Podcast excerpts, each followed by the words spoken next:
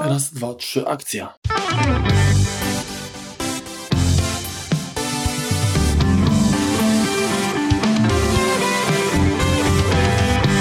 Dobry wieczór Państwu. Witamy w 123 odcinku podcastu Kompa. Podcastu, w którym wyciskamy sok z jabłek, jak również czasem i innych owoców. Jak co tydzień wita Was zgrana i silna ekipa w składzie Mark Talecki. i Remek Rychlewski.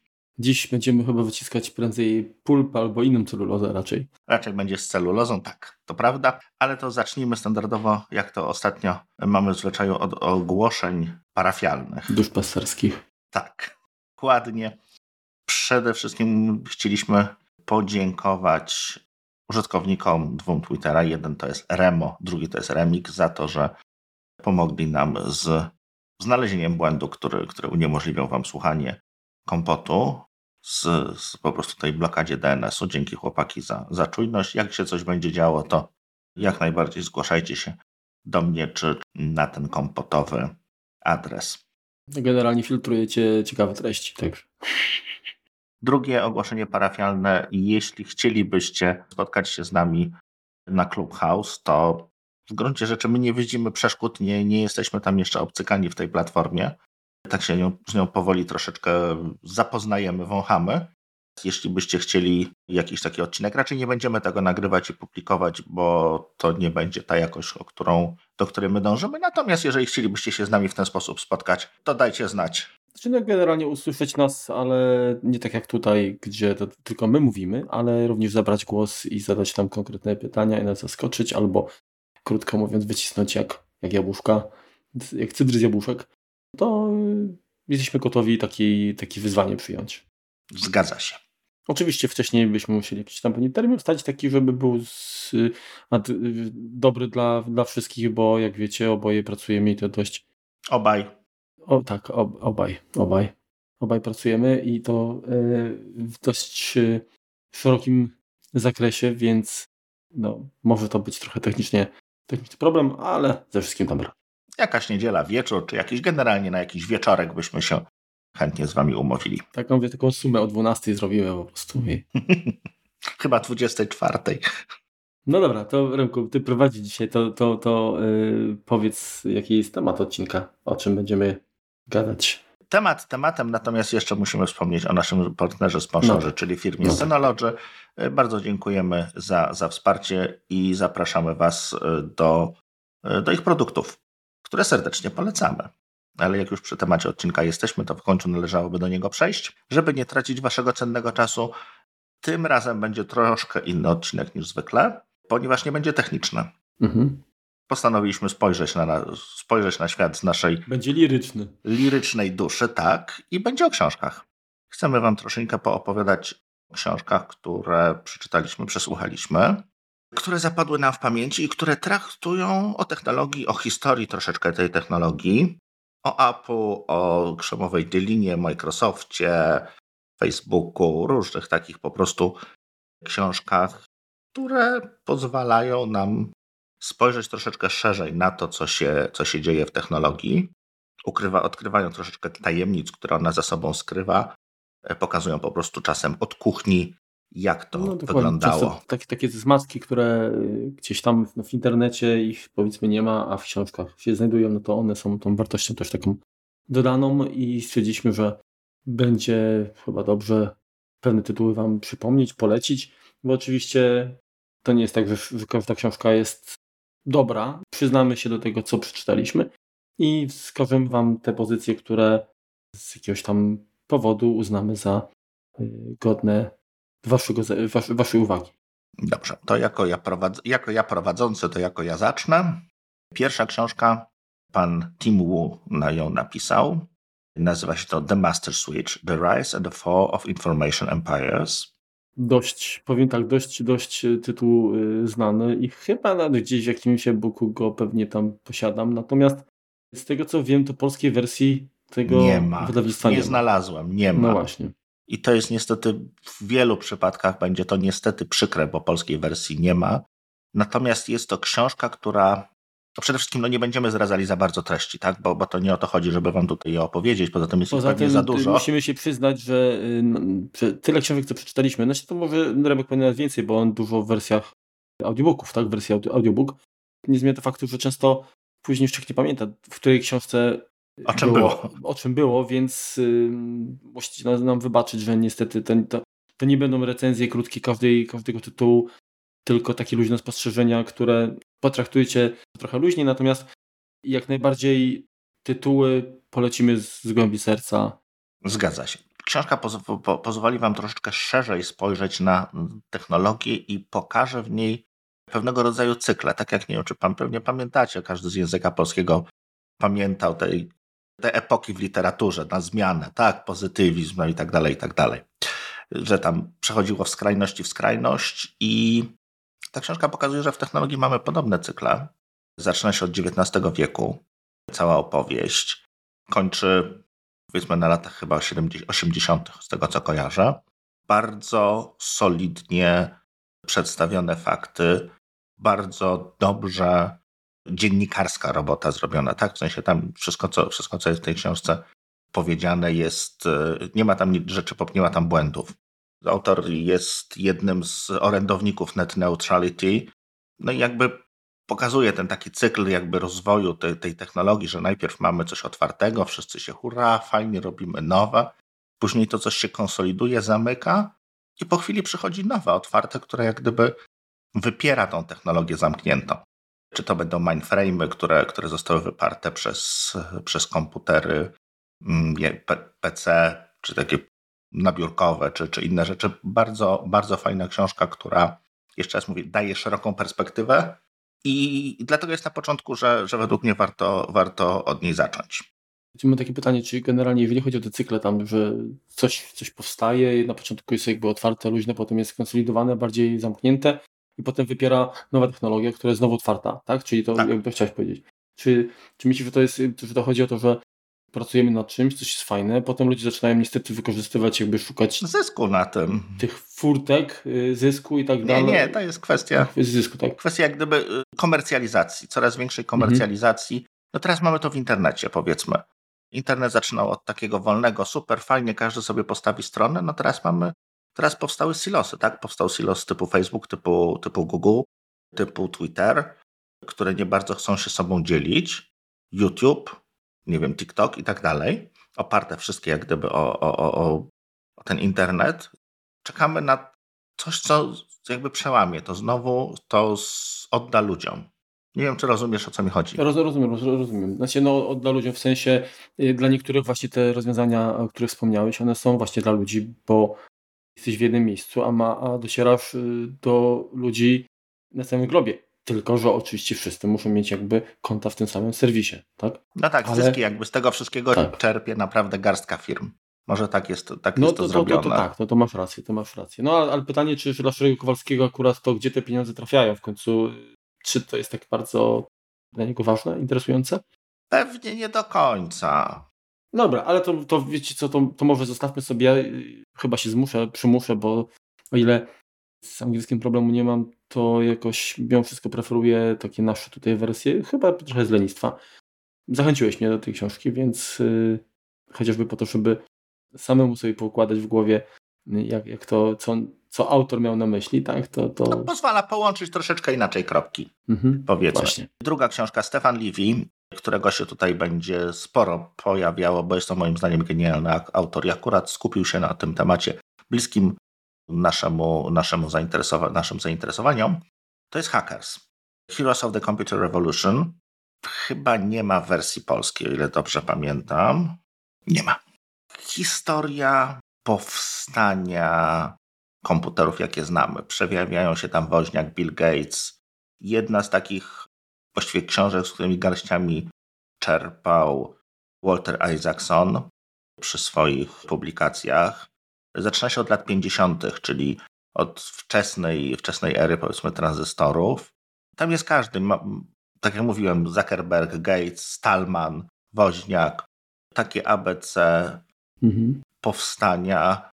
Stefan, to jest jedna z jego pierwszych książek, bardzo dobrze podchodzi do tematu ponieważ e, nie będzie tam żadnych ocen. Nie będzie, I to do wszystkich jego książek się tyczy. Czyli takie suche fakty, jakiś komentarz, ale bez takiego emocjonalnego jakby zaangażowania, tak? Tak, tak, tak, tak. I pozwala, pozwala samemu tak? wyciągnąć, wyciągnąć wnioski. Tak, kto mhm. jest tutaj dobry. Pokazuje okay. konflikt, pokazuje obydwie strony, czy konflikt, no jakieś, e, jakieś zdarzenie, pokazuje z dwóch, dwa punkty widzenia i ty, czytelniku, musisz wybrać sobie, po której stronie jesteś. Bardzo, bardzo to u niego lubię. Kolejna książka również o historii Doliny Krzemowej, Valley of Genius. I tutaj was zachęcam, będzie... będzie... To jest, kto, kto to jest autorem? Adam Fischer. Mhm. I to nie jest autorem. On nie jest autorem, on do, tej, do tego wszystkiego nie napisał słowa. On zebrał setki godzin wywiadów mhm. z ludźmi, no niestety żyjącymi, tak? Czyli tutaj nie, nie, nie będzie pełnego przekroju osób, natomiast to są ich różne fragmenty ich wywiadów połączone w całość. Jeżeli chcecie jakiegoś takiego przedsmaku tego, to jest podcast. On ma chyba 26 czy 20 kilka odcinków, króciutkich. Generalnie w jeden dzień się do tego przesłuchać spokojnie, bo one tam są po 20 minut.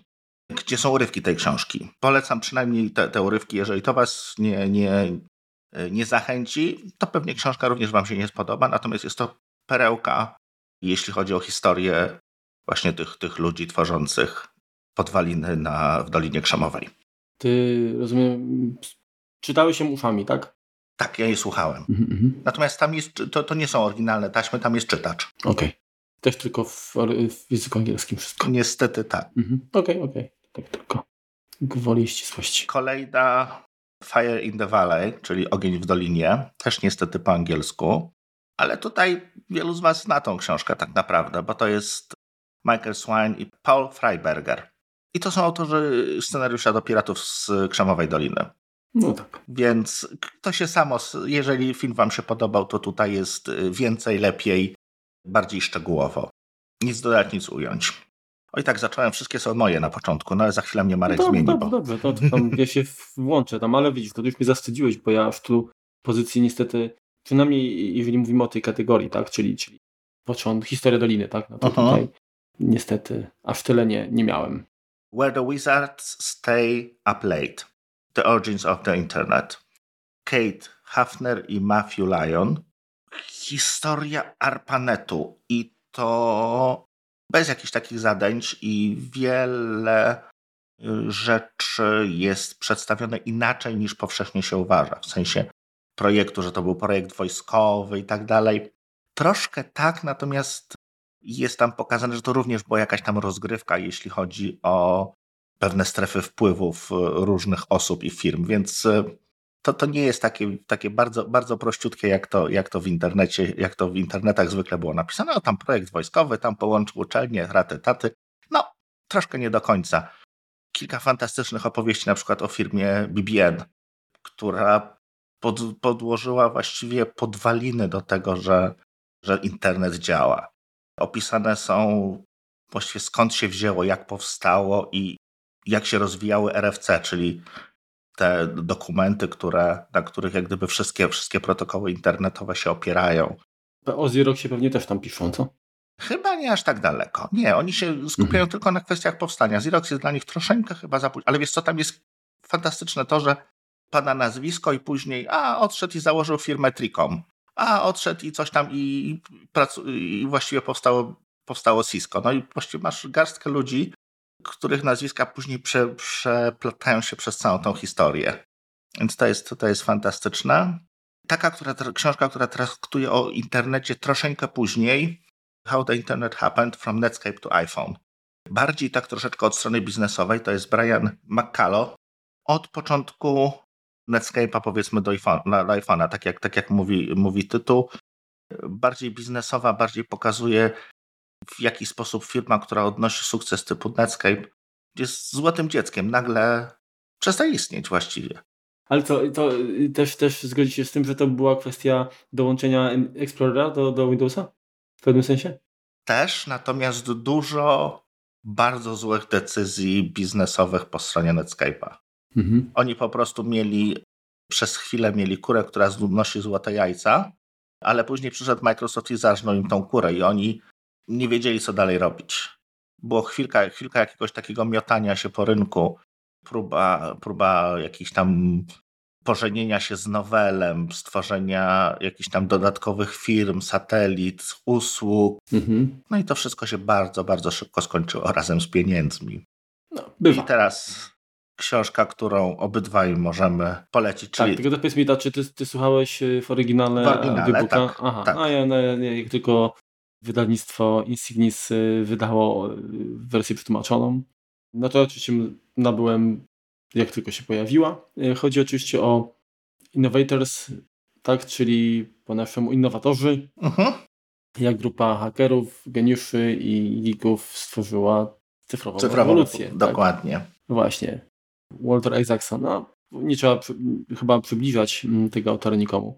Znaczy tak, dla mnie przede wszystkim to, co czasem mi się podoba w tej książce, że ona jest mega różnorodna. W sensie to jest tyle postaci, że na każdym etapie, tak? Jakby od początku, od y, Ady Lovelace, tak, do, do, no, do, Zgadza do, się. Do, do Jobsa, powiedzmy, czy do, do tych ostatnich tutaj mm, znanych osób. I wiele było nazwisk takich, które, które były dla mnie totalnie nowe. Tak? Ja lubię odkrywać, lubię się dowiadywać czegoś, czego, czego nie wiem. Nie tylko, bo często jest tak, że czytamy książki i, i cieszymy radość, jeżeli coś potwierdza nasze jakieś tam strzęp, strzępki informacji, którymi dysponujemy. A tutaj to była taka podróż w coś, coś, coś nowego i w zasadzie coś, co pomogło pewne puzzle ułożyć, tak? Bo gdzieś tam, jak mniej więcej sobie wyobrażasz, jak ta technologia się rozwijała, to są pewne takie czarne dziury, tak? I, mhm. i, i dzięki tej książce to niektóre z tych, z tych puzli pasują do siebie. Udało mi się tak do, w, wcisnąć w te, w te, w te miejsca, gdzie miałem te braki. Także fajna. Także ja, ja bardzo pozytywnie ją odbieram. Natomiast y, tym masz chyba jakąś uwagę do niej. Wiesz co, tam są drobne jakieś błędy, tak? Tam mhm. jest troszeczkę o Macintoshu jest błędów, trochę jest nieścisłości powiedzmy, tak? Tak jak y, Walter nie jest do końca osobą techniczną mhm, mhm. i on czasem potrafi popłynąć w swoje domysły i nie do końca je sprawdzić. Natomiast tutaj odrobił lekcję. To jest naprawdę dobrze, dobrze przygotowana książka, dobrze doczytał, doczytał temat, ładnie to połączył. Naprawdę fajna. Jeżeli szukacie czegoś po polsku, no to tylko to. Jeżeli chcecie zgłębić temat głębiej i chcielibyście jedną książkę tylko wybrać, moim zdaniem, no to Stefan Levy, Hackers. Jednak. Mhm. Bo tak jak, tak jak mówię, no tam jest to, to ona jest stosunkowo stara już to, ta książka, więc ona tam się nie, nie zahacza do, do czasów dzisiejszych. Tam jest to moim zdaniem najlepiej podane i tam jest to najłatwiej do połączenia. Tak? Tam jest naj, naj, największa jak gdyby ścisłość, największe, tam no, trudno mówić o książce historycznej, która opowiada o różnych wycinkach historii, natomiast tam jest jeden wielki związek przyczynowo-skutkowy. Tam widać po prostu, że, zresztą Isaacsona też, że staying on the shoulders of giants, tak? czyli że każdy wchodził jakby level wyżej, bazując na tym, na dokonaniach swoich poprzedników. I to jest, to jest w niej bardzo, bardzo fajne. No dobra, to co? Teraz kolejną kategorię, którą tutaj ustawiłeś, to była kategoria... No te kategorie są takie trochę płynne. No okej, okay, okej, okay, ale... No, na początku mieliśmy tam historię Doliny, gdzie przekrojowe takie książki, teraz skupiamy się na naszym ulubionym jabłuszku. Dokładnie, czyli Apple.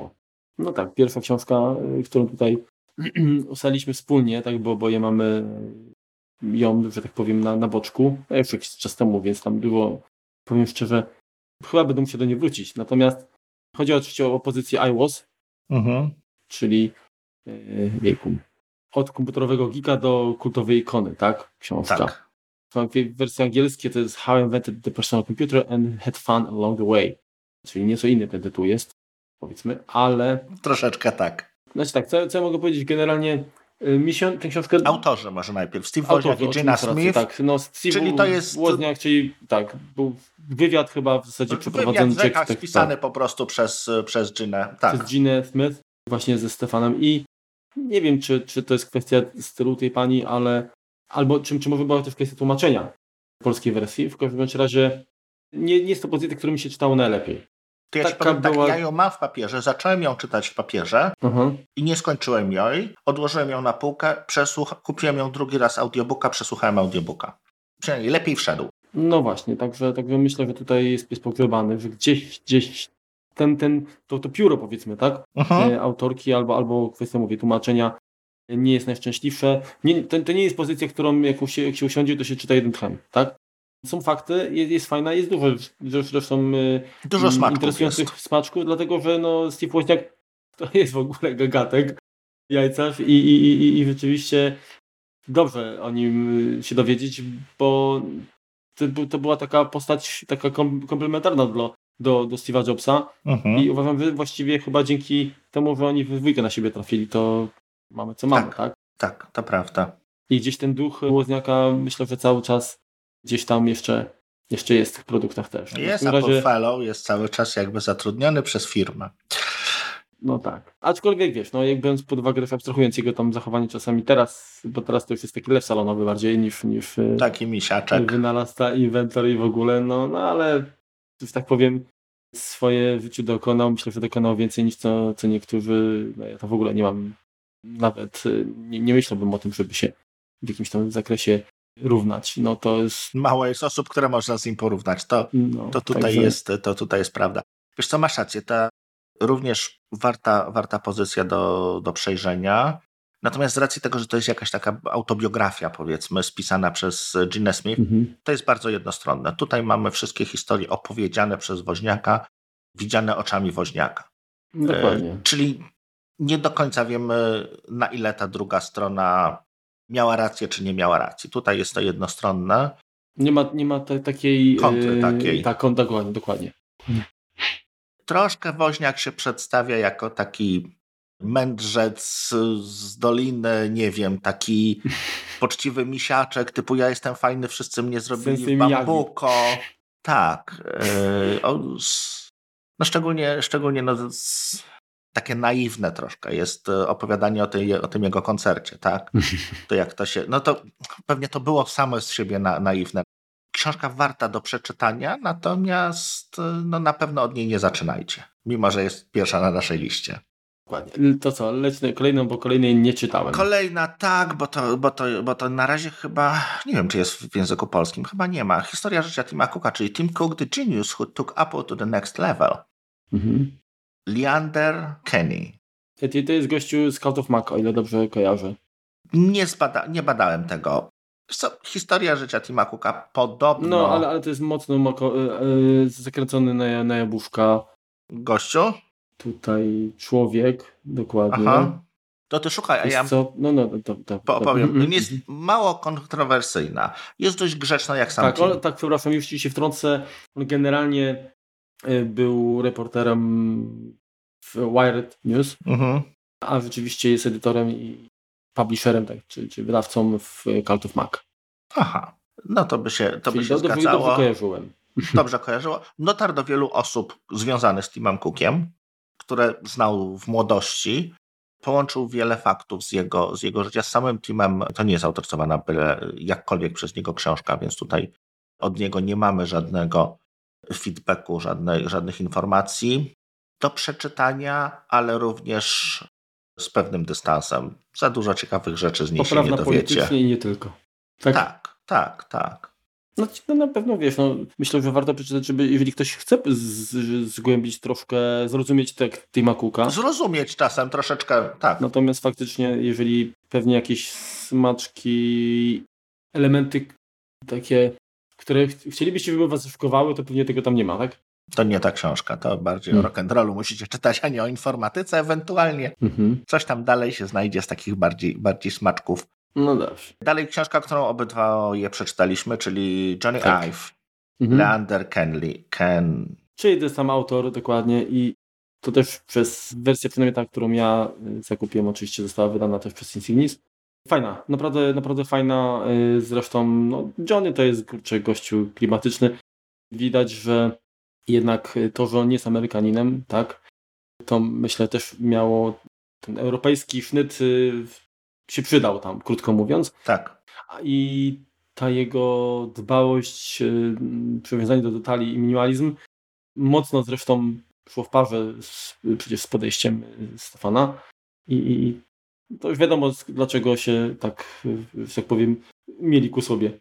Mhm. I tam się niesamowicie spodobała historia u Rąbek, jakby wam, wam zdradzimy, jak Jobs miał pomysł na stworzenie iPoda firmowanego logiem U2. W jaki sposób podszedł Bono właśnie na spotkanie z Ive'em, gdzie tam się spili razem, gdzieś tam pojechali i w końcu Bono zgodził się na to, żeby, żeby firmować właśnie ten, no, tego, tego iPoda. Nie, nie sobie tutaj nasi słuchacze do, do trąba faktycznie. Te anegdoty są, tam zresztą to, to nie jest jedyna, ale, ale, ale one są tą, tą siłą. Tam jest ich sporo, ale one są fajne. Tak, tak to tak. jest, masz rację, to, to jest naj, najsilniejsza strona tej książki. Dalej, jeśli jesteśmy przy Apple, dwie książki Stefana Liviego, od razu dwie po, po, jedna po drugiej, bo one się jak gdyby łączą. The Perfect Thing, How the iPod Shuffles Commerce, Culture and Coolness. Mhm. To jest pierwsza, a druga Insanely Great, The Life and Times of Macintosh, The Computer That Changed Everything. Czyli tak naprawdę historia powstania iPoda z Tonym Fadelem, ze wszystkimi wycieczkami do Toshiby. Mhm, mhm. A druga historia powstania Macintosha, czyli jakby powinienem je w odwrotnej kolejności podać, Czyli oraz kinie na pewno się tutaj można dowiedzieć, tak? Tak, tak, tak, tak, tak, tak, jak najbardziej. Bardzo dobrze przygotowane książki, tak edytorsko, tak e, jeśli chodzi o sprawozdanie, taki jest to naprawdę dobra dziennikarska robota. Mhm. Czyli literatura faktu, krótko mówiąc, i do takiego dobrze ułożonego, dobrze skrojonego i podanego, tak? Mhm. Parta na wielu wywiadach z ludźmi, którzy to tworzyli, pokazująca jeszcze raz różne punkty widzenia, Świetnie się czyta, jak najbardziej polecam. I na koniec coś takiego Apple od środka powiedzmy. Mhm. To jest Ken Kocienda. Tak, tak. To, to jest autor oprogramowania, który pracował przez chyba ponad 15 lat w, w Apple. Dokładnie. The Creative Selection Inside uh, Apple's Design Process During the Golden Age of Steve Jobs. Pokazuje Apple od środka na tyle, ile pewnie autor mógł uchylić rąbka tajemnicy swojej, w swojej pracy. Między innymi historia powstania klawiatury ekranowej. Opowiada o tym, w jaki sposób wewnątrz e, Apple działa, w jaki sposób inżynierowie współpracują z e, designerami, z osobami zajmującymi się wygodą użytkownika. No właśnie, ale powiedz, czy, żeby ten produkt. Mhm. Czy, czy to było, były tam te, takie, takie kruczki w sensie, że i w niej dostawali powiedzmy obudowę i słuchajcie, macie zmieścić w tą obudowę wszystko, tak? Czy wiesz co, w ten sposób nie. On opowiadał o tym, o czym sam, tworzył, co sam, sam tworzył. Aha, okej. Okay. Ale wiesz, jest przykład taki, że mieli powiedzmy dwa typy klawiatury. Jeden taki, który znamy, oparty o predykcję, tak? czyli jest sama, sama QWERTY, mhm. a drugi był bardziej zbliżony do takiej T9, tak? gdzie gdzie się naciskało i, i nie było niecała, tak? Mhm, mhm, jasne. I w zależności od kontekstu to to się przełączało, no bo im się wtedy wydawało, że jak nie wiem, tam się wpisuje numer czy coś takiego, to będzie, będą się dynamicznie te dwie klawiatury y, prze, przełączać i Ken właśnie miał okazję z racji tego, że, że był autorem tych, tych, tych dwóch rozwiązań konkurencyjnych jak gdyby dla siebie, on pracował nad klawiaturą, on pokazywał demo, robił ten, tą demonstrację dla Jobsa. Mhm. I właśnie pokazał jedno, pokazał drugie i no nie chcę, no dobrze, no niech będzie troszkę spoilera. I, i Jobs w którymś momencie się zapytał, no dobra, fajne, ale rozumiem, że to my jedną potrzebujemy z tych klawiatur, no i on zbaraniał. No bo tak naprawdę im się wszystkim wydawało, że klawiatury są dwie, no bo jedna jest na pierwszym, druga w drugim. I stwierdził, wiesz, szybko myśli, no, no tak, tylko jedno. A która według ciebie jest lepsza? I wiesz, tutaj wielki Jobs się ciebie pyta, która jest lepsza, no bo wie, że on to widzi przez, nie wiem, 10 minut dema, a ty pracujesz nad tym dwa miesiące, no to masz większe obeznanie. No, wydaje mi się, że ta ekranowa jest lepsza. No dobrze, to przy niej zostaniemy. Koniec spotkania. Wiesz, no... takie, takie historie... Fajnie, fajnie. Naprawdę, naprawdę się to miło czyta. Mhm. No właśnie, skoro... No i co, płynnie przeszliśmy do tak, Jobsa. Dokładnie, zresztą o nim było, no to teraz będzie jeszcze bardziej o nim. Tak. Droga Steve'a Jobsa. Droga Steve'a Jobsa, tak. To jest książka a, tu po angielskim Becoming Steve Jobs. Brent, y, Brent y, Schlender i Erik y, Teceli. Fajna książka, ale powiem szczerze, że ja tak, tak dawno czytałem, że nie pamiętam, kurczę, musimy mi trochę wspomóc. Ona była też, zresztą jest wydana przez, przez wydawnictwo Insignis. Się, powiem szczerze, bo tych pozycji tutaj o Jobsie było kilka. Będzie dużo, tak. I, i kurczę, ja naprawdę, wiesz, nie chcę strzelać, że akurat nie było coś, co mo mogło być w innej po prostu. Więc... Wiesz co, ja ją pamiętam jako książkę, która najbardziej pokazuje transformację człowieka, znaczy w sensie dorośnięcie do... Mamy Jobsa rebelianta, mamy Jobsa te, nie wiem, chodzącego bez butów, nie myjącego się i tak dalej, hipisa, mm. który nagle pomaga woźniakowi i stworzyć Apple One, czy generalnie widzi w tym firmę, tak? Nie, nie jakiś tam projekt dla, dla hobbystów, tylko możliwość zarobienia pieniędzy, stworzenia czegoś.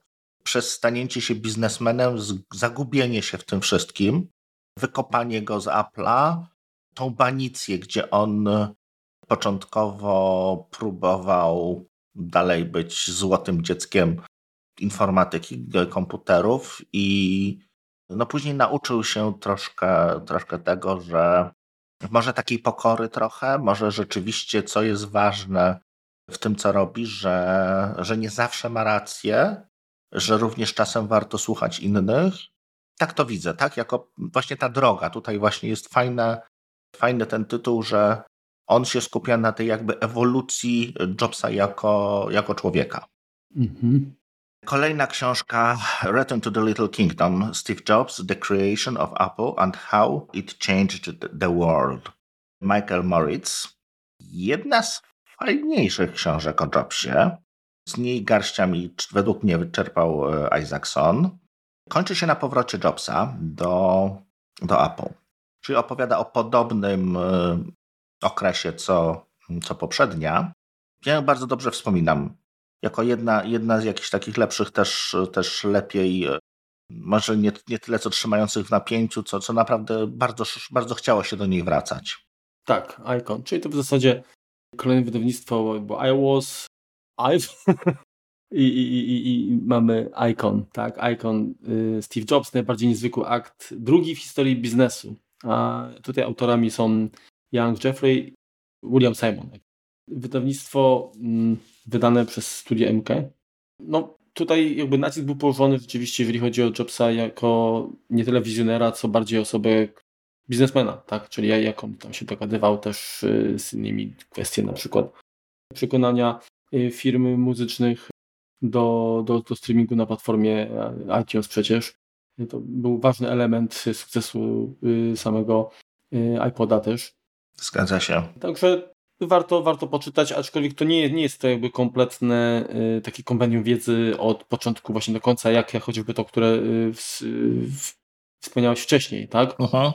Tutaj jakby, czy, czy, czy choćby ten Becoming Steve Jobs, gdzie Aha. mamy pełne spektrum informacji. Tutaj są, są wybrane i mówię, bardziej nakierowane jakby na tą stronę, ten aspekt, ten mm, aspekt biznesowy, Aha. tak?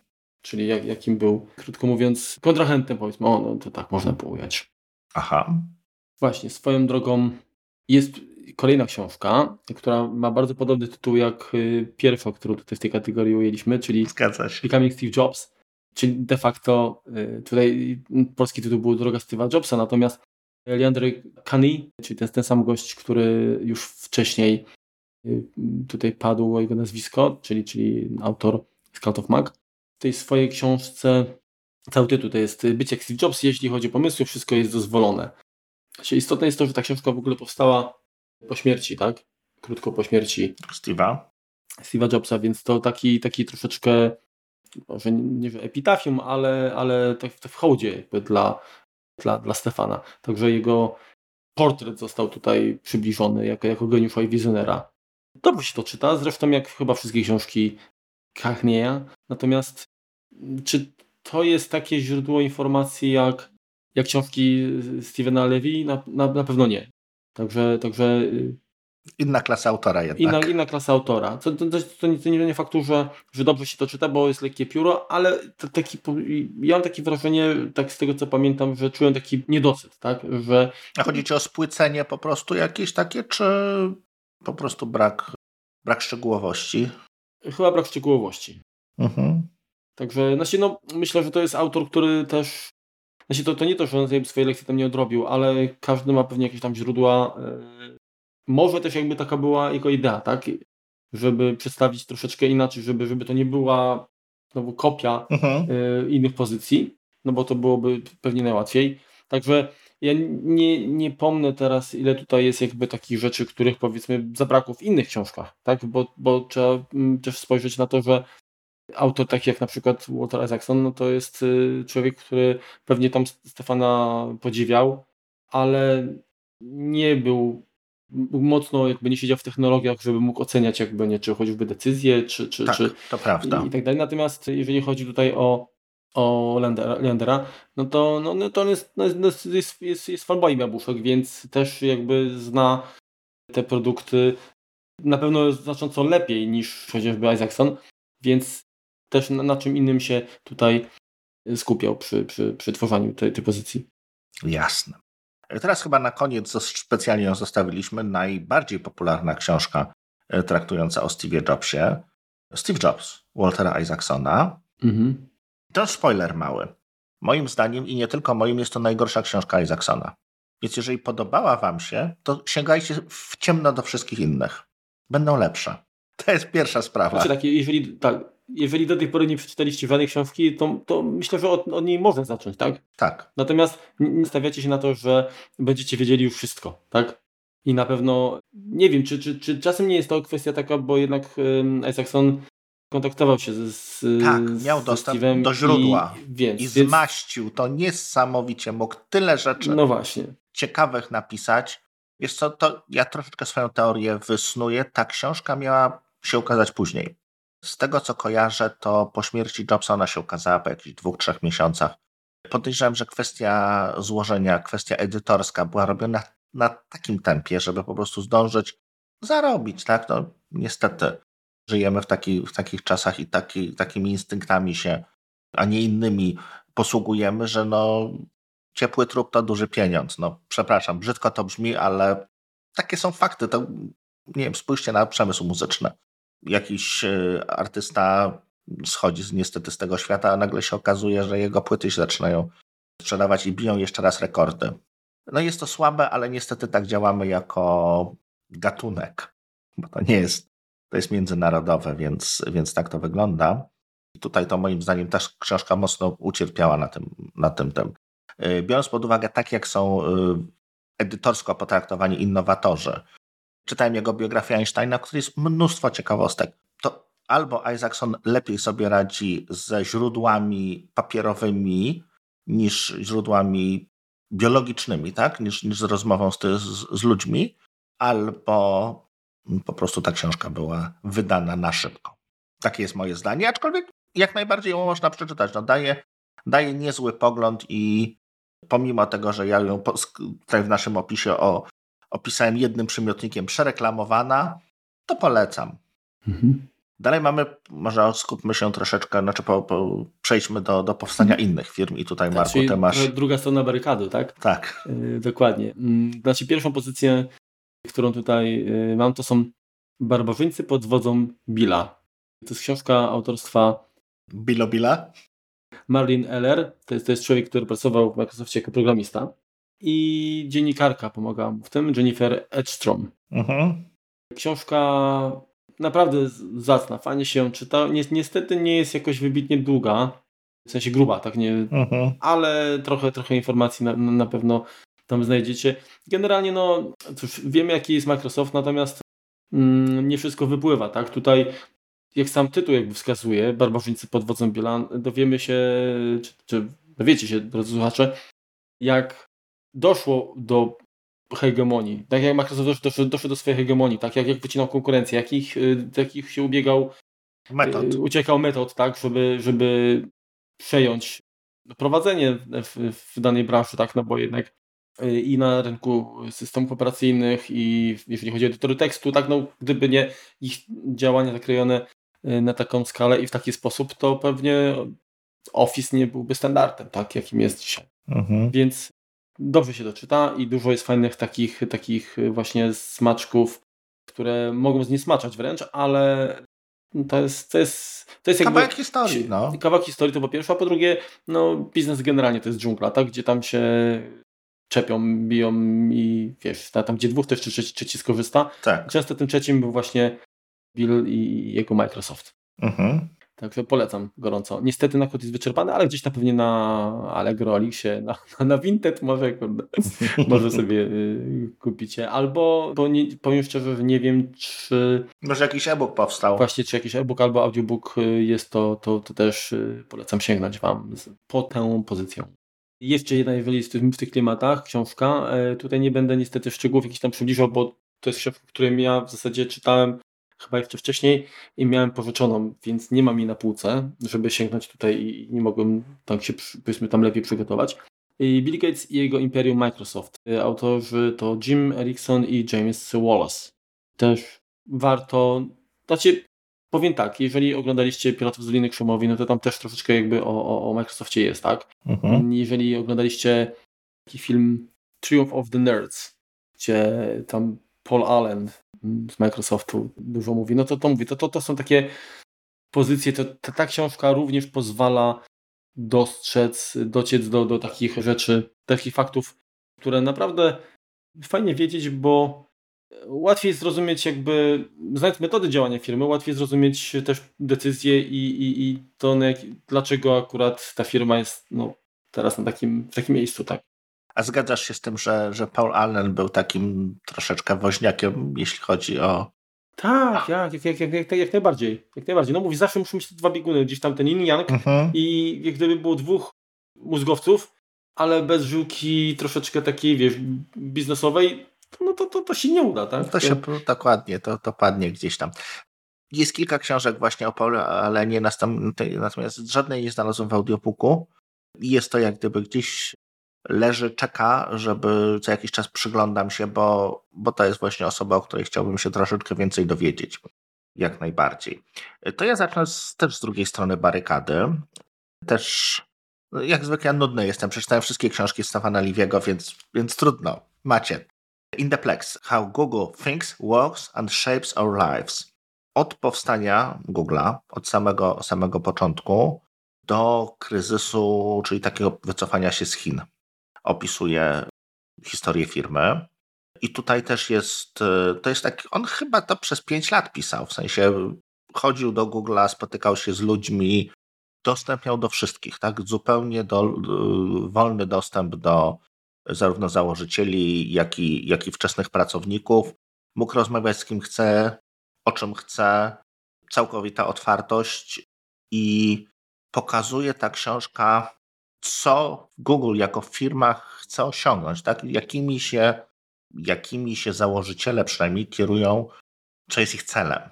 Jak wszystkich celem jest zarobienie dużo pieniędzy i, i to koniec, natomiast no tutaj nie do końca. Tak? No ci, którzy chcą zarobić dużo, dużo pieniędzy, no to odchodzą, sprzedają swoje firmy. Natomiast tutaj właśnie Sergey Brin i Larry Page no szybko się zorientowali, że, że ich pomysł, czy, czy pomysł jednego z nich, to nie jest kwestia sprzedania, tak? To nie jest kwestia taka, że, że można na tym zarobić szybkie pieniądze, tylko to jest jak gdyby pomysł, na którym można zbudować e, nowe postrzeganie świata. To jest bardzo tutaj shapes our lives, czyli kształtuje nasze życie.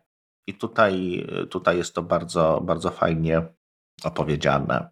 Również bez oceniania, również fakty, również kilka stron e, przy, przy każdym przy każdej, e, powiedzmy, przy każdej, do każdej decyzji jest podane za i przeciw, o której, o której książka e, traktuje. E, druga o Google, I'm Feeling Lucky, The Confessions of Google Employee Number 59.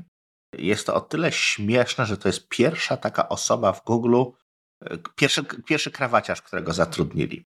W sensie osoba taka biznesowa, troszeczkę starsza, mhm. Takie...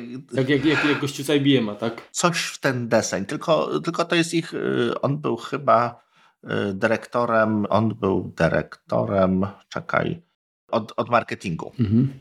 Do firmy, która w ogóle nie miała czegoś takiego jak marketing, to były tak, no to tutaj, no to kupmy kubeczki, tak, no to kupmy koszulki, zróbmy na tą imprezę, to będziemy rozdawać baloniki. Taki po prostu, wiesz, freestyle, powiedzmy kampusowy, i jak to się właśnie zderzało z taką, z taką troszeczkę twardszą biznesową, taką skostniałą troszeczkę rzeczywistością. I na koniec, jeśli chodzi o, o tę opozycję, czyli Facebook, The Inside Story, mm. bardzo, bardzo, bardzo, ale to bardzo żałuję, że nie ma tego wersji polskiej. bo jeszcze raz, jest to fantastyczna robota dziennikarska. Rzeczywiście Stefan Levy mm, przez ostatnie kilka lat bardzo blisko śledził Facebooka. Miał dostęp do osób, które były tam bardzo wysoko. Przeszedł z nimi przez różne kryzysy. Jak spojrzymy na historię Facebooka, to jest to od kryzysu do kryzysu, od przepraszam do przepraszam. I jeszcze raz pokazuje fakty, nie ocenia, pokazuje również, co opisuje, co, jaka jest motywacja Zaka do konkretnych działań, które my traktujemy jako złe, czy jako powiedzmy sprzeczne z naszymi poglądami. Natomiast on wyjaśnia, czemu Zak w ten sposób się zachowuje. Suche fakty, z wielu stron pokazane, łącznie z kryzysem e, wyborów poprzednich, poprzednich w Stanach Zjednoczonych i tego, czemu się tak stało. Wyjaśnia to z dość takimi przykładami bolesnymi. Tak? To nie jest jednostronne, to nie jest jednostronna historia. Tak? To, to nie jest biało, czarno-białe. Pozwala spojrzeć na, na tą firmę trochę innym wzrokiem. Tak? Czy jesteście mm, jej przeciwnikiem, czy jesteście jej zwolennikiem, to również zobaczycie tą, tą drugą stronę tutaj. Bardzo, bardzo mocno polecam. No ciekawe, co prawda ja akurat od Facebooka uciekł mi w dawno i totalnie mnie ten... Dla mnie to jest instytucja kryminalna, tak? I, więc co nie zmienia faktu, że chętnie bym troszkę spróbował nawet zrozumieć e, Zuckerberga czy jego decyzje, bazując właśnie na jakichś takich faktach z pierwszej ręki, tak? Także, mhm. no, tak jak mówię, tak jak powiedziałeś, szkoda, że że nikt się nie pokusił o to, żeby generalnie chyba większość pozycji Stevena Levy przetłumaczyć, bo bodajże ja tak, tak właśnie teraz szukam, to znalazłem tylko jedną pozycję e, rewolucja w, w kryptografii w, w, naszym języku, natomiast Aha. pozostałe, takie jak właśnie jak, jak Indoplex albo Hackers, Heroes of the Computer Revolution, no niestety tylko w oryginale, tak? Niestety tak. No ale wydawcy, jeżeli nas jacyś, jacyś słuchają, to to polecamy i podejrzewam, że na, na jego książkach nie stracicie. No, a na pewno... Szczególnie na tej ostatniej. Na pewno to się zainteresowanych tematem jest dużo więcej niż tylko my i nasi słuchacze, także możecie w ciemno ryzykować. Dokładnie tak. Dalej przechodzimy troszeczkę płynnie do kolejnej grupy. Aczkolwiek to jest takie już może mniej chyba związane z jabłuszkiem, więc to chyba tak przelecimy, tylko tak sobie tak myślę, tak trochę szybciej Aha. potem, jak sądzisz?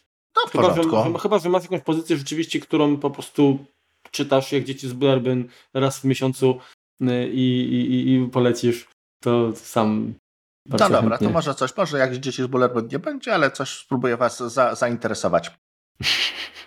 Cult of the Dead Cow. How the original hacking supergroup might just save the world by Joseph Mann książka opowiadająca historię o powstaniu pierwszej grupy hakerskiej. Właściwie no, trudno nazwać hakerskiej na początku, bo to były właśnie dzieciaki, które siedziały na Ircu i, i gadały ze sobą.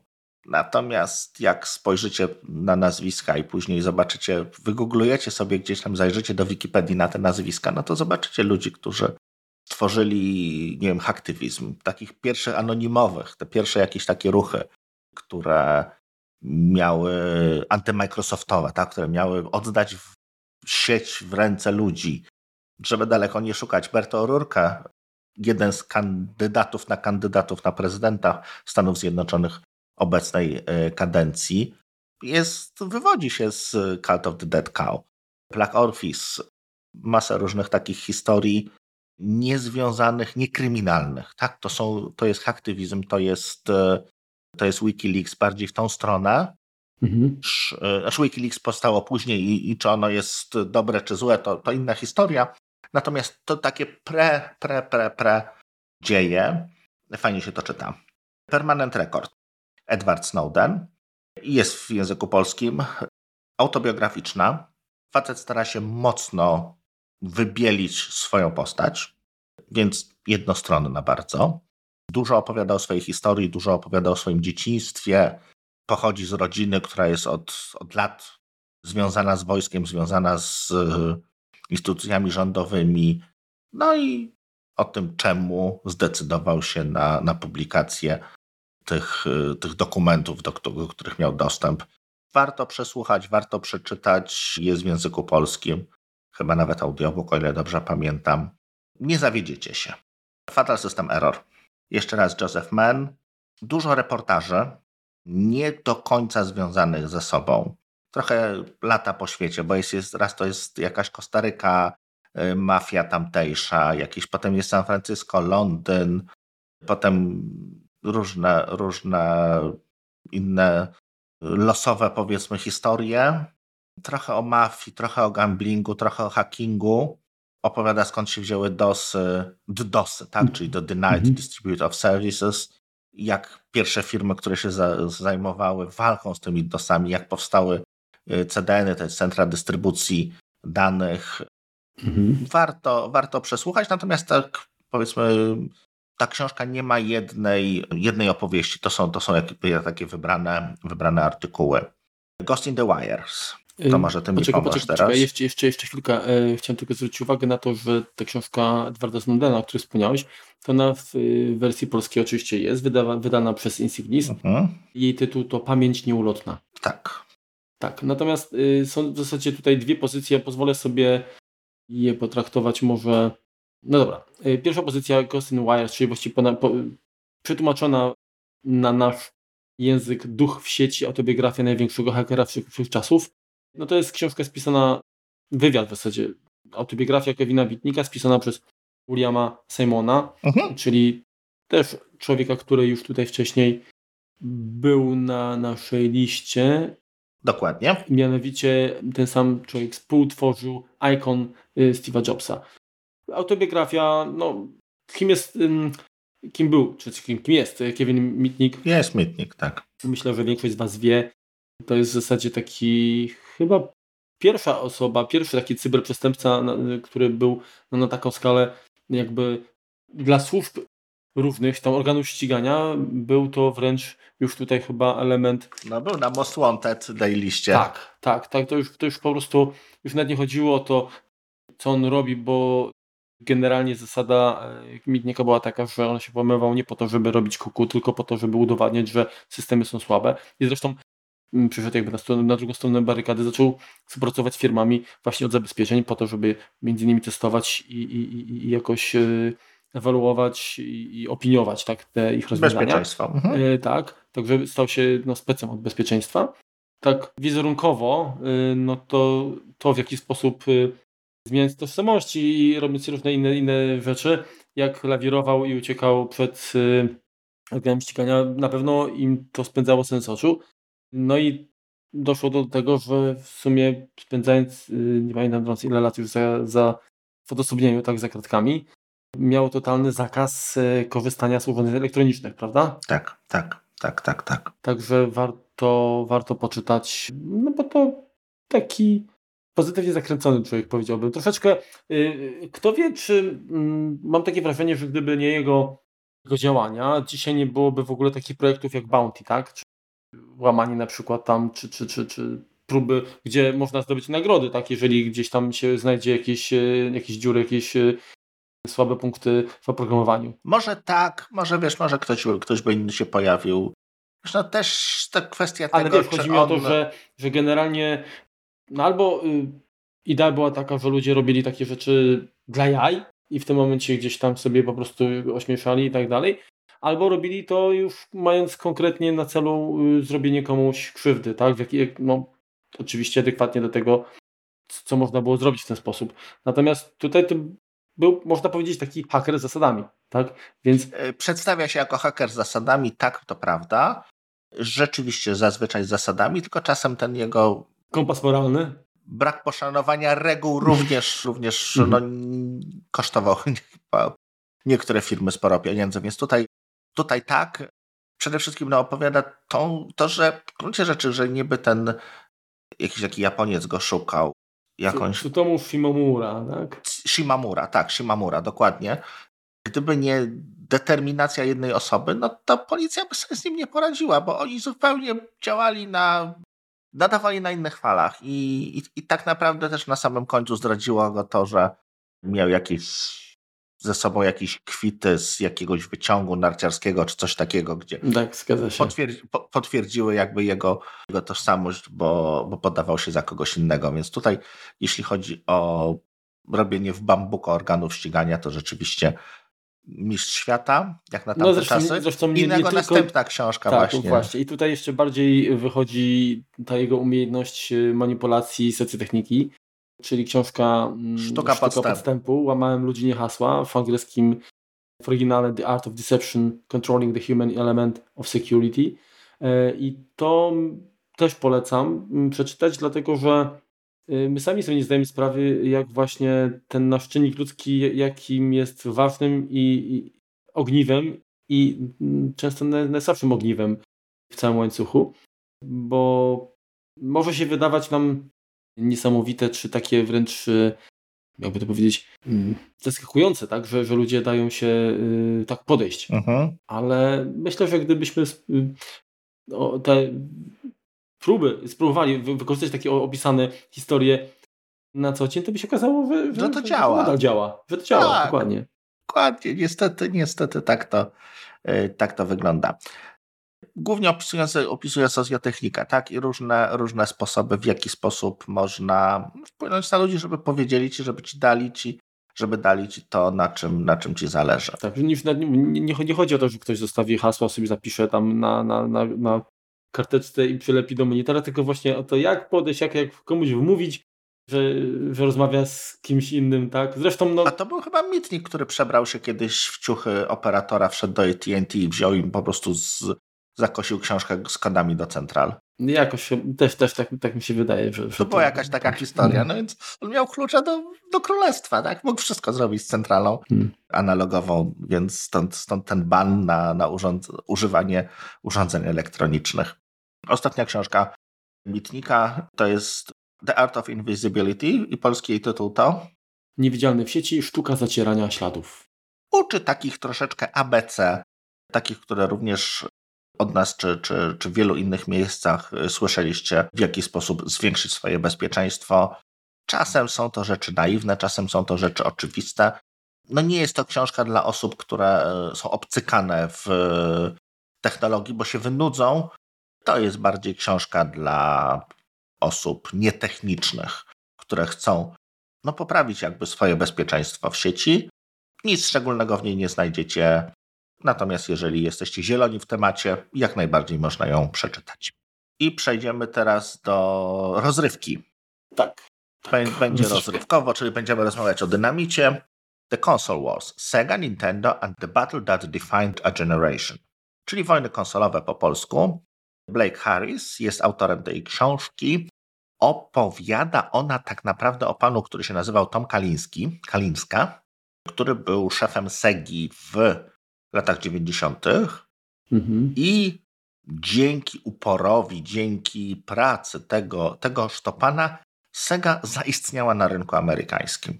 Jest, gdzie, gdzie jak gdyby on był zdominowany, po, historycznie wiemy, że na początku był Atari, Atari padło, jego miejsce zajęło Nintendo i właśnie w latach 90. Sega przez swoją agresywną działania marketingowe, jak również zachowanie na rynku, poważnie podgryzła Nintendo. Jeśli interesujecie się właśnie grami, to jest to bardzo, bardzo ciekawa książka. Dużo różnych historyjek właśnie związanych z Segą, związanych z powstawaniem Sonika i w jaki sposób starali się odróżnić od, od, od Nintendo. Cię polecasz. Bardzo polecam. Okej. Dla konsolowców bardzo, bardzo dobry tytuł. Jeżeli Was nie interesuje to, to zagadnienie, no to oczywiście na książka Was nie porwie, no bo ona biznesowo jest taka, no może też ciekawa, no ale ja z drugiej strony, ja nie jestem osobą, która, która potrafi ocenić książki biznesowe. Mhm, mhm. Dobra. Y, Kolejna pozycja to jest pozycja, o której ja w zasadzie powiem tylko tyle, że ją nabyłem ledwo parę dni temu. Masters of Doom o dwóch takich, co stworzyli Imperium i zmienili popkulturę. W oryginale to, to Masters of Doom. Chyba tak, tak. No, generalnie, no o czym to jest? No oczywiście o ID Software, tak, o kulisach powstania. Ja dopiero będę to czytać, więc zaraz y, przekażę, przekażę tutaj pałkę Joystick dla mnie pójdzie. joystick tak do, w kierunku y, Remka. Natomiast chciałem zwrócić uwagę, że autorem tłumaczenia jest, jest Marcin Kosman. I, I to jest człowiek, który no, dość mocno tutaj jest osadzony jakby w polskiej rzeczywistości, jeżeli chodzi o, o, o technologie komputerowe.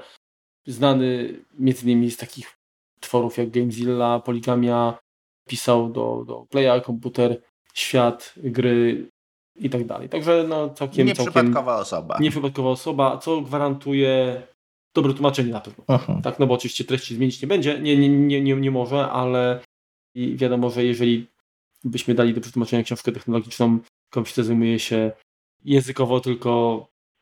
No to byłoby troszeczkę no, no to, to byłoby, Tak. Także powiedz, bo, bo, bo ty rozumiem, że polskiej wersji nie Nie, ja to również, nie, nie masz, nie czytałeś. Ja to więc... również słuchałem w, w oryginale. Ta książka kiedyś była w Humble Bundle, Humble Audiobook Bundle, mm -hmm. razem z kilkoma innymi e, książkami właśnie Davida Krusznera. Dostępna historia ID Software od samego początku, skąd się w ogóle wzięło, jak się chłopaki poznali, jak zaczęli tworzyć pierwsze gry shareware'owe, jak w ogóle troszeczkę takiego świata shareware'owego, skąd się to wzięło, jak to powstało, jak to ludzie potrafili po prostu banknoty, nie wiem, 10-dolarowe wysyłać pocztą i y, liczyć na to, że z powrotem dostaną jakieś tam gry czy, czy programy.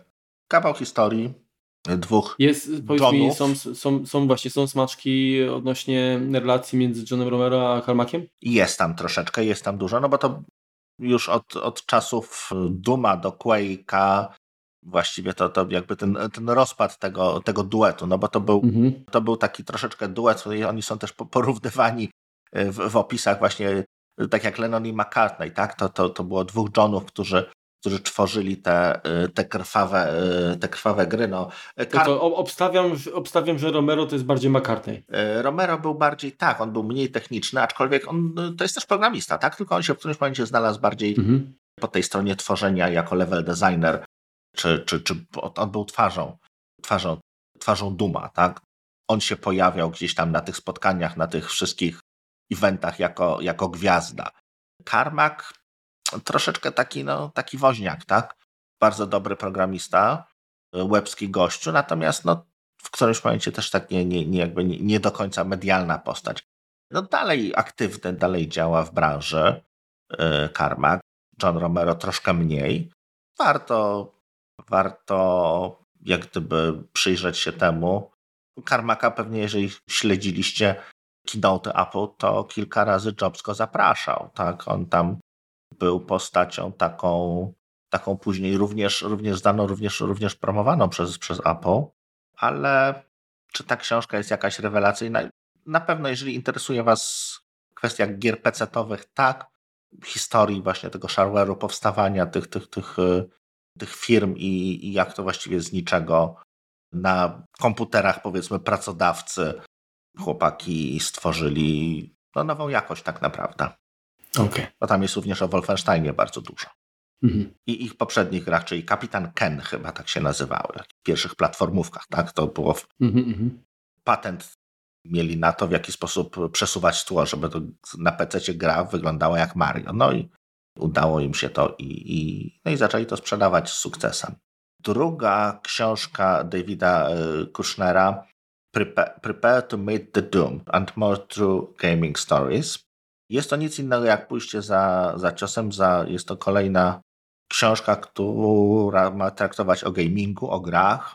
Nie ma w niej za wiele o dumie, nie ma w niej za wiele o, o tych historii id Software, która opisuje pierwsza. Są to takie luźne opowiadania o różnych grach, które niekoniecznie się przebiły. No ktoś pamięta jeszcze Spor, Second Life, Rock Band. Flappy Bird może pamiętacie, natomiast no, losowe, luźne artykuły, generalnie słaba książka, ale wspominamy o niej również. To teraz, teraz ja mam, ja tutaj mam kolejne pozycje, to są bardzo, bardzo, dla mnie bardzo wartościowe pozycje, dlatego, że pochodzą z naszego poletka polskiego. Pierwsza to jest książka pod tytułem Dawno temu w grach, Czas pionierów, szkice z historii gier komputerowych. E, autorem jest Bartłomiej Kluska. Człowiek stosunkowo młody, bo rocznik 80. Historyk i dziennikarz, więc to, co jest jakby zaletą, to to, że ma naprawdę świetne pióro, nie skacze po łebkach, czyli, czyli jakby ta dbałość o szczegóły podczas pisania jest tutaj naprawdę, naprawdę czytelna. To jest zresztą jedna z jego trzech pozycji, które tutaj mam i, i, i przybliżę. Mhm. Powiem tak, jeżeli dacie szansę temu wydawnictwu, które notabene Bartłomiej udostępnił za darmo w wersji elektronicznej PDF-a można ściągnąć, zresztą link tutaj myślę, że pozwolimy sobie dodać, to jeżeli Wam przypadnie do gustu ta książka, to na pewno chwycicie kolejne, dlatego że to jest taki przedsmak. To jest w zasadzie dużo informacji możecie się dowiedzieć, ale na pewno będzie niedosyt, dlatego że, że, że, że to nie jest pełne kompendium. Ta książka zresztą jest bardzo, bardzo krótka, tam około 130 stron, więc to zdecydowanie nie wyczerpuje tematu rozwoju gier. Z tym, że to jest jakby taki rys historyczny na, na gry od, od pierwszych zupełnie, czyli kółko i krzyżyk, tak, poprzez gry, które stały się takimi kamieniami milowymi, czy, czy powiedzmy tytułami takimi evergreenami, jak na przykład Another World. Aha. No, dużo, dużo fajnych informacji, także bardzo polecam. A od razu przeskoczę do kolejnej pozycji, która jeszcze bardziej jakby, znaczy, może tak, to jest troszeczkę, ta kolejna pozycja, bo jej tytuł to Bajty Polskie. Majty? Będzie już na, na, na bajty. Będzie już bardziej nakierowana na, na nasz rynek, tak, lokalny. Mhm. I tutaj autorem jest, w sensie współtworzył tę książkę, czy przy, przy powstaniu tej książki Bartłomiejowi pomagał jeszcze Mariusz Rozwadowski. To jest y, Mariusz Rozwadowski to jest, to jest, to jest lider y, grupy Summer Productions, czyli, czyli z, z Demosceny. On również był redaktorem naczelnym magazynu y, C&A Fan, czyli Commodore i Amiga Fan.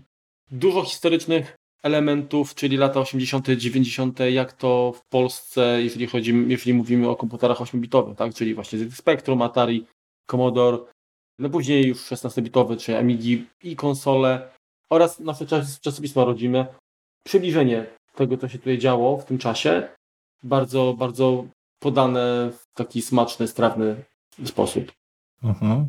Okej, okay. to ciąg dalszy, cyfrowe marzenia. Autor to Piotr Mańkowski, też tutaj polska, polski autor.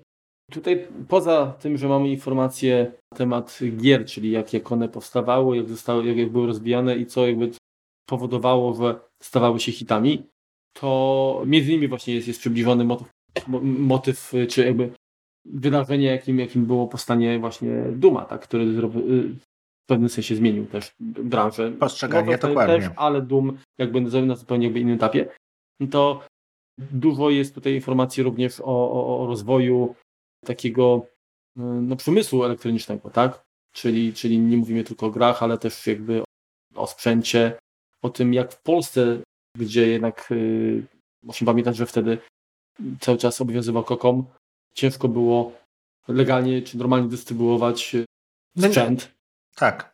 Prawa autorskiego nie było, więc nikt się nie przejmował. No, dokładnie, dokładnie. Także też polecam.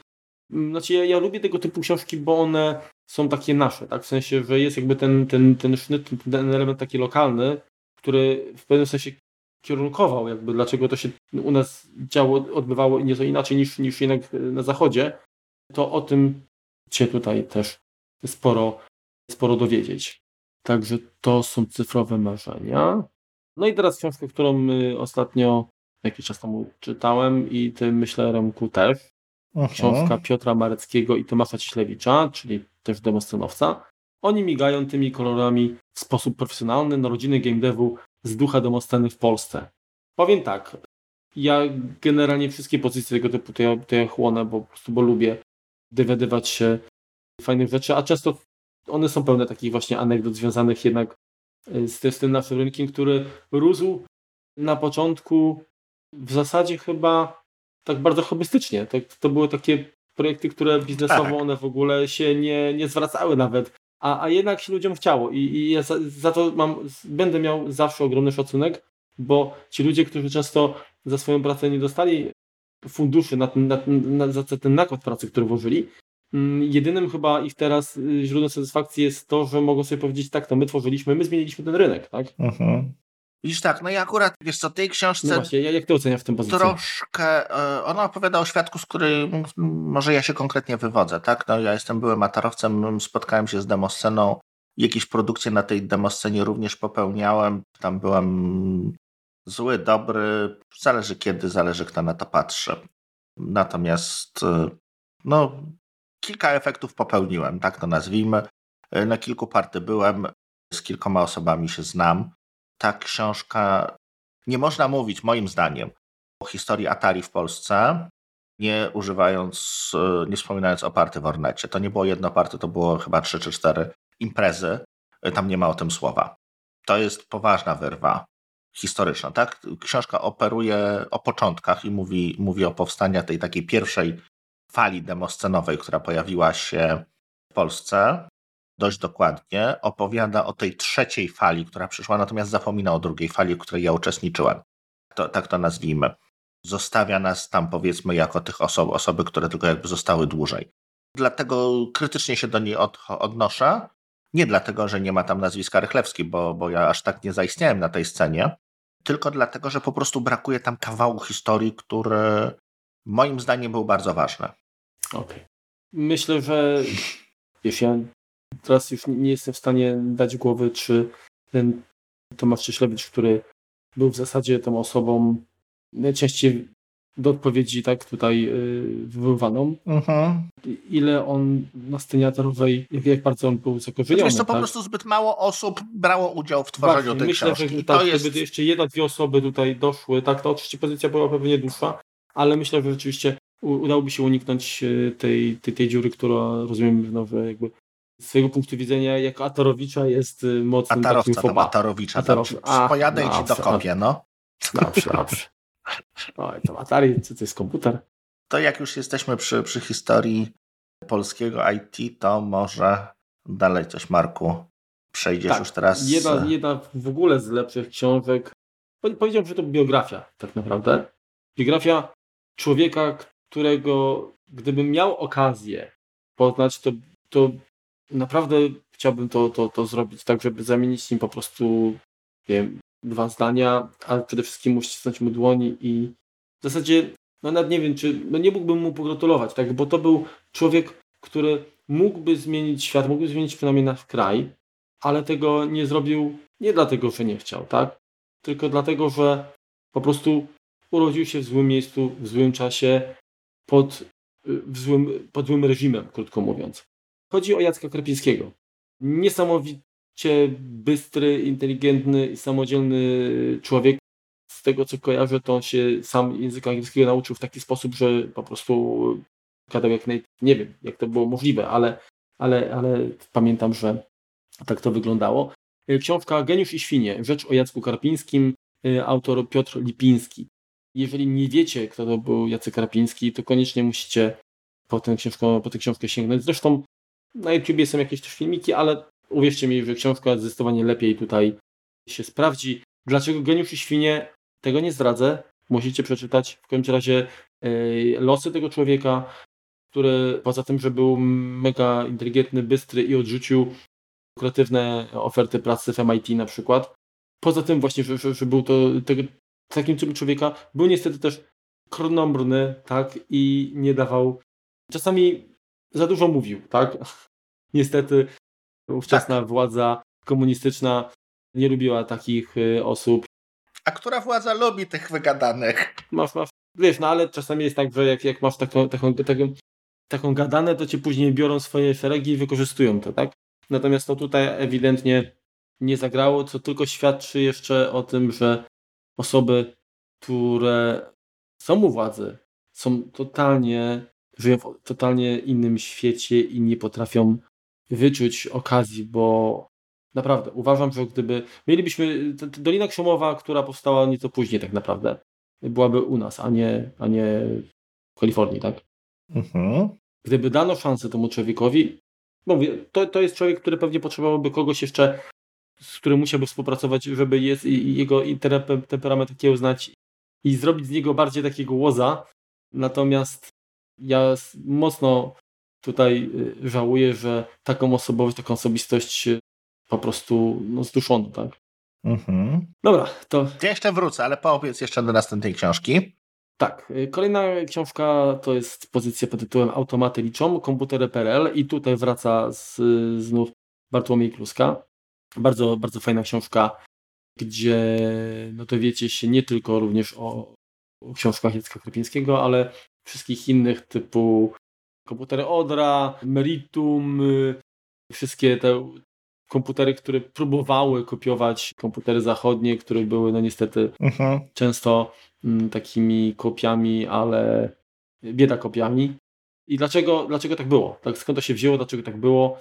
Też jest dużo informacji takich fajnych dla, jakbyście chcieli dowiedzieć się odnośnie języka technicznego, tak? Polskiego, tak?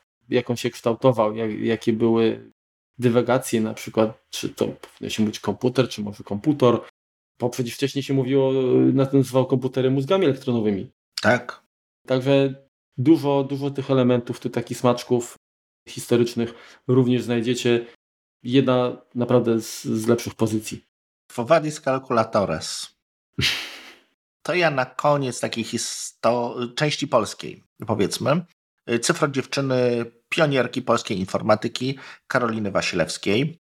Jeżeli macie uczulenie na feminizm, to uważajcie na tą książkę, bo ona jest bardzo, bardzo feministyczna, co nie znaczy, że jest zła. Przeciwnie.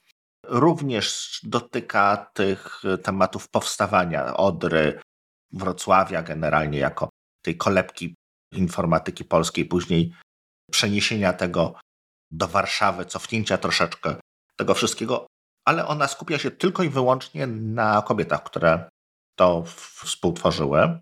Pewnie ich idolem była Grace Hopper.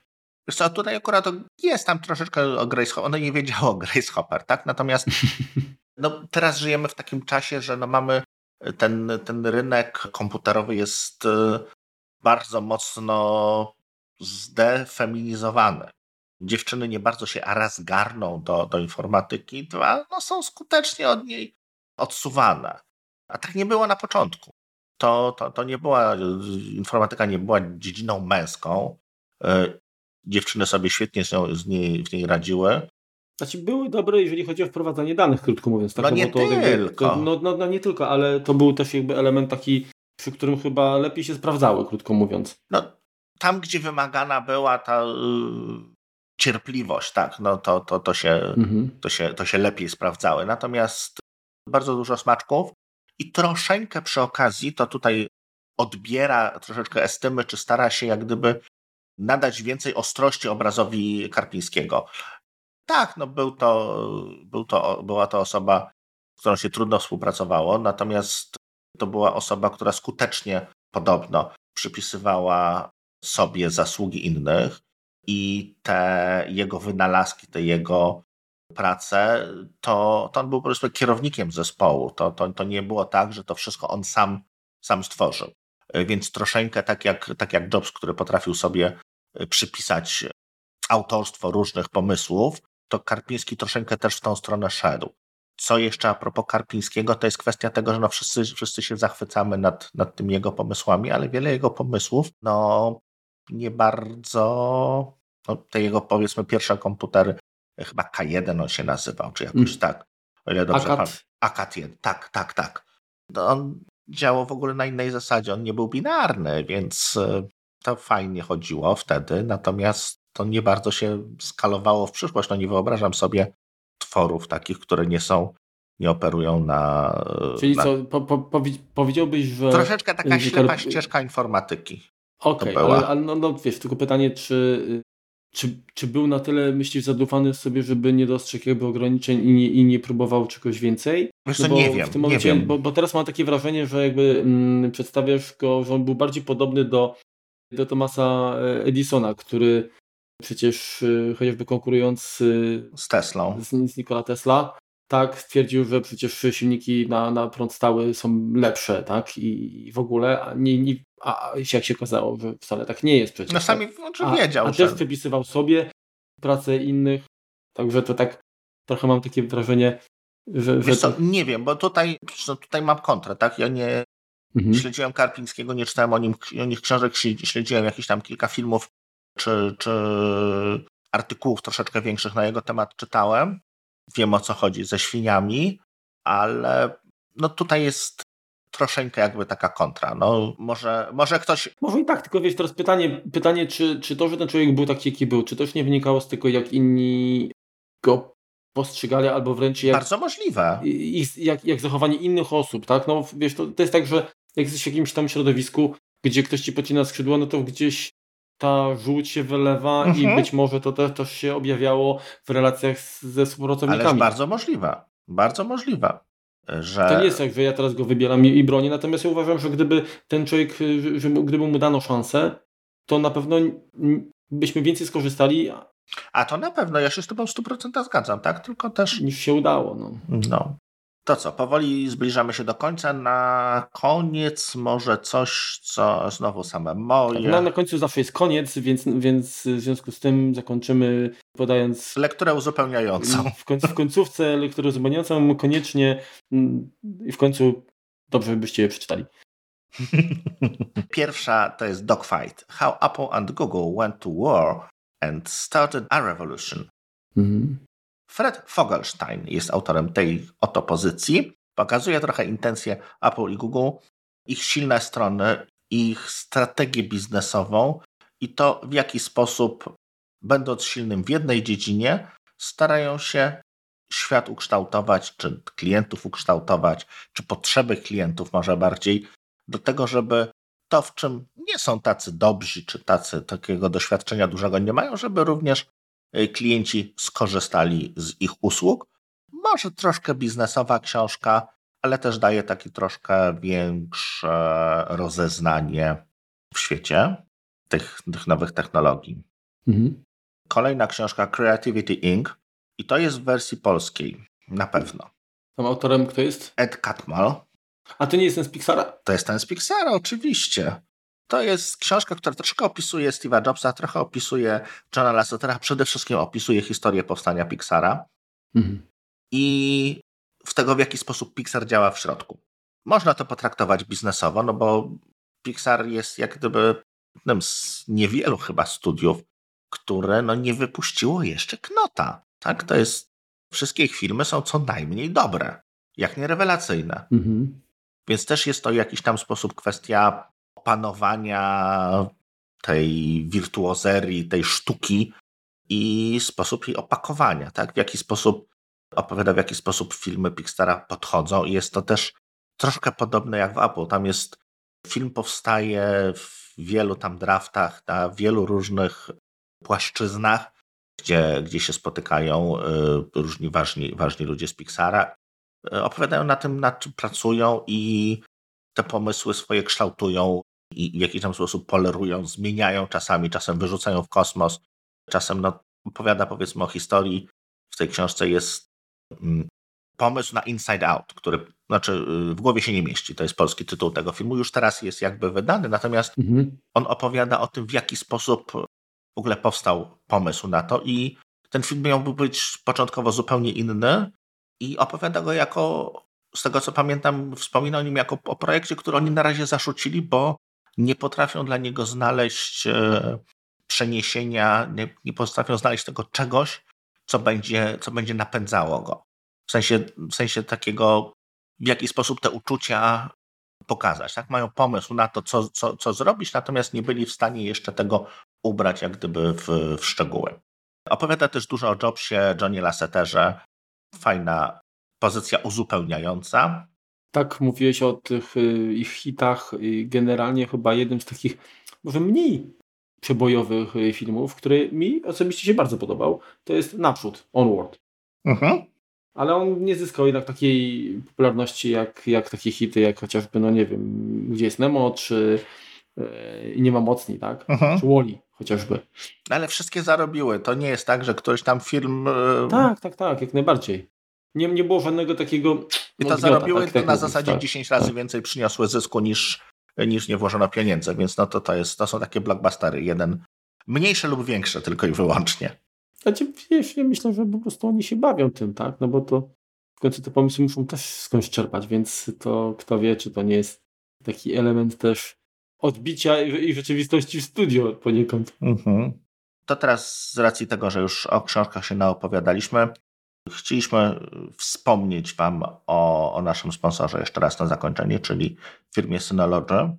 Tym razem jako quick tip będzie informacja dla Was, żebyście, jeżeli używacie Plexa, w gruncie rzeczy nieważne na jakiej platformie, natomiast jeśli poszliście za naszymi namowami, to używacie go właśnie na, na nasie Synology i macie wypuszczony go po chyba 32 tysiące port UDP dla niego, to zaupgrade'ujcie sobie Plexa i zaupgrade'ujcie sobie na wyższą wersję nawet niż jest dostępny w centrum pakietów y, Synology lub ewentualnie zablokujcie sobie na chwilkę ten port do czasu, kiedy ta nowa wersja się nie pojawi, ponieważ y, Plex ma pewną podatność, znaczy to nie jest podatność, tak? Nikt się do Was nie włamie, natomiast Wy będziecie mogli uczestniczyć w ataku DDoS, czyli ktoś przy pomocy Waszych łączy będzie nękał jakichś innych biednych ludzi z internetu, więc warto się załatać lub to wyłączyć. To w charakterze quick tipa związanego z Synology. No to, tak. to nic teraz. Ja się zabieram do zaczytania Masters of Doom, natomiast czytelnicy niech... Słuchacze. Niech, słuchacze. Su, tak, słuchacze, tak, niech podzielę się mowę z nami przede wszystkim innymi y, pozycjami, są, które z warto. Innymi pozycjami, tak? I, i, i, I możemy o tym pogadać zresztą Clubhouse, tak? Tak. Jeżeli, jeżeli wyrazi Ci takie zainteresowanie. Klub książki Clubhouse? Chcesz otworzyć? No wiesz, y, myślę, że nie, nie, nie zrobimy raczej y, takiej furory jak Opra ze swoim, jak to się nazywał ten jej projekt? Z książkami? Nie pamiętam, ale wiem o czym mówisz. Klub książki Ofry, chyba. Book Club. No właśnie, dokładnie tak jak mówisz. Oprah's Book Club. No, będziemy mierzyć wysoko. To, Bardzo prawda, Wam dziękujemy. E, to, mów, mów. Tak, chciałem tylko powiedzieć, że właśnie generalnie zwykle życzy się takich książek na długie zimowe, zimowe wieczory, a teraz mamy już wiosnę zapasem, ale powiem tak, że ja najczęściej książki czytam, bo ty preferujesz y, audiobooki, ja, ja stanowczo słucham, tak. Tak, ja wolę jednak wersje papierowe i tutaj to też ogranicza troszeczkę mi jakby możliwości, więc najczęściej to jest tak, że, że zabieram się za, za książki, jak mam po prostu albo dużo czasu i, i, i, i, i czasami wchodzę z że dobra, muszę nadrobić nieco lekturę, albo jak jestem nie w podróży, mhm. ciągiem, gdzie oczywiście mam ręce wolne, żeby tę książkę móc mieć czym trzymać i warunki pozwalają na to, żeby się skupić na, na, na czytaniu. Także jak będziecie mieć okazję, to, to sięgnijcie po pozycje, które, przynajmniej wybrane pozycje z tych, które Was y, zainteresują, o których mówiliśmy. No i podzielcie się później wrażeniami. Dokładnie. I słyszymy się za tydzień. Tak jest. No to. Miłego. Na razie. Hej. Cześć. Kto to był? Czekaj. Eee, widzisz i pierwsze i od razu Pamiętaj, facet, prawdziwego faceta poznaje się po tym, jak zaczyna, a po tym, jak kończy. Masz szansę jeszcze się zrehabilitować. Mm-hmm. Czasem tak. Ja z tymi nazwiskami to potem będę i tak miał zawsze. Teraz ty, Mar. Icon. Mm-hmm. Jak to się współpracownikiem, czy, czy jak to można powiedzieć? Szefem, nie wiem. No to też, ale, ale tu chodziło jakby o współpracę tam z innymi firmami. Nie kontrahentem. Czekaj, rzucę okiem tylko. Mm-hmm. Edisona. Nie Edisona, tego. Da Vinci, Leonardo da Vinci. Nie, fizyk. Dobra, Einsteina? Einsteina, dokładnie. Polecam sięgnąć wam z, m, potem, po, za tym, znaczy potem, po tą tę pozycją. Potem, potem. badem, badem. Jejku, co to był? Momencik, zaraz, chwila. Stuku puku. Mhm. Jak się ten drugi nazywa? Sergiej Brin? No właśnie. Edwarda Snowdena. E, Edwarda Snowden. Snowdena. Ostatnia książka, również historycznie mitnika, to jest The Art of Invisibility, czyli to jest najważniejszy, największy haker uczy cię w jaki sposób być niewidocznym w sieci. Można to przeczytać, to nie jest złe. Sztuka infiltracji, czyli jak włamywać się do sieci komputerowych. To jest taki polski tytuł. Mówisz? Bo to zupełnie o czym innym jest. E, poczekaj. Niewidzialne w sieci? Sztuka zacierania śladów? Tak, dokładnie. E, o tym nie będę opowiadał ostatnim. To wydziabie. Console Wars, Sega Nintendo and the Battle of the Different Generation. Wojny konsolowe. Def defined. The, the Battle that defined a generation. Dokładnie, jeszcze raz przeczytam. Słucham? Masters of Doom, dokładnie, taki jest tytuł. Masters of Doom. Mhm. More true. Nie, to nie to. Dobra. Masters of Doom, dobra. Już ci mówię. Coś dzwoni? Mhm. U mnie coś tak się pojawiło. Czekaj. Nagrywa się? Nagrywa się. Dobrze, dawaj dalej, Mareczku. Wolgenstein. Wolgenstein. Wog Fogelstein. Nie trzy. W tytule są dwie. Jeszcze chyba Microsoft jest w tym wszystkim dość dobrze opisany z tego, co kojarzę. Mhm. Masz rację, nie, tam nie ma Microsoftu. Pokazuje trochę intencje Google i, i Microsoftu. I Apple.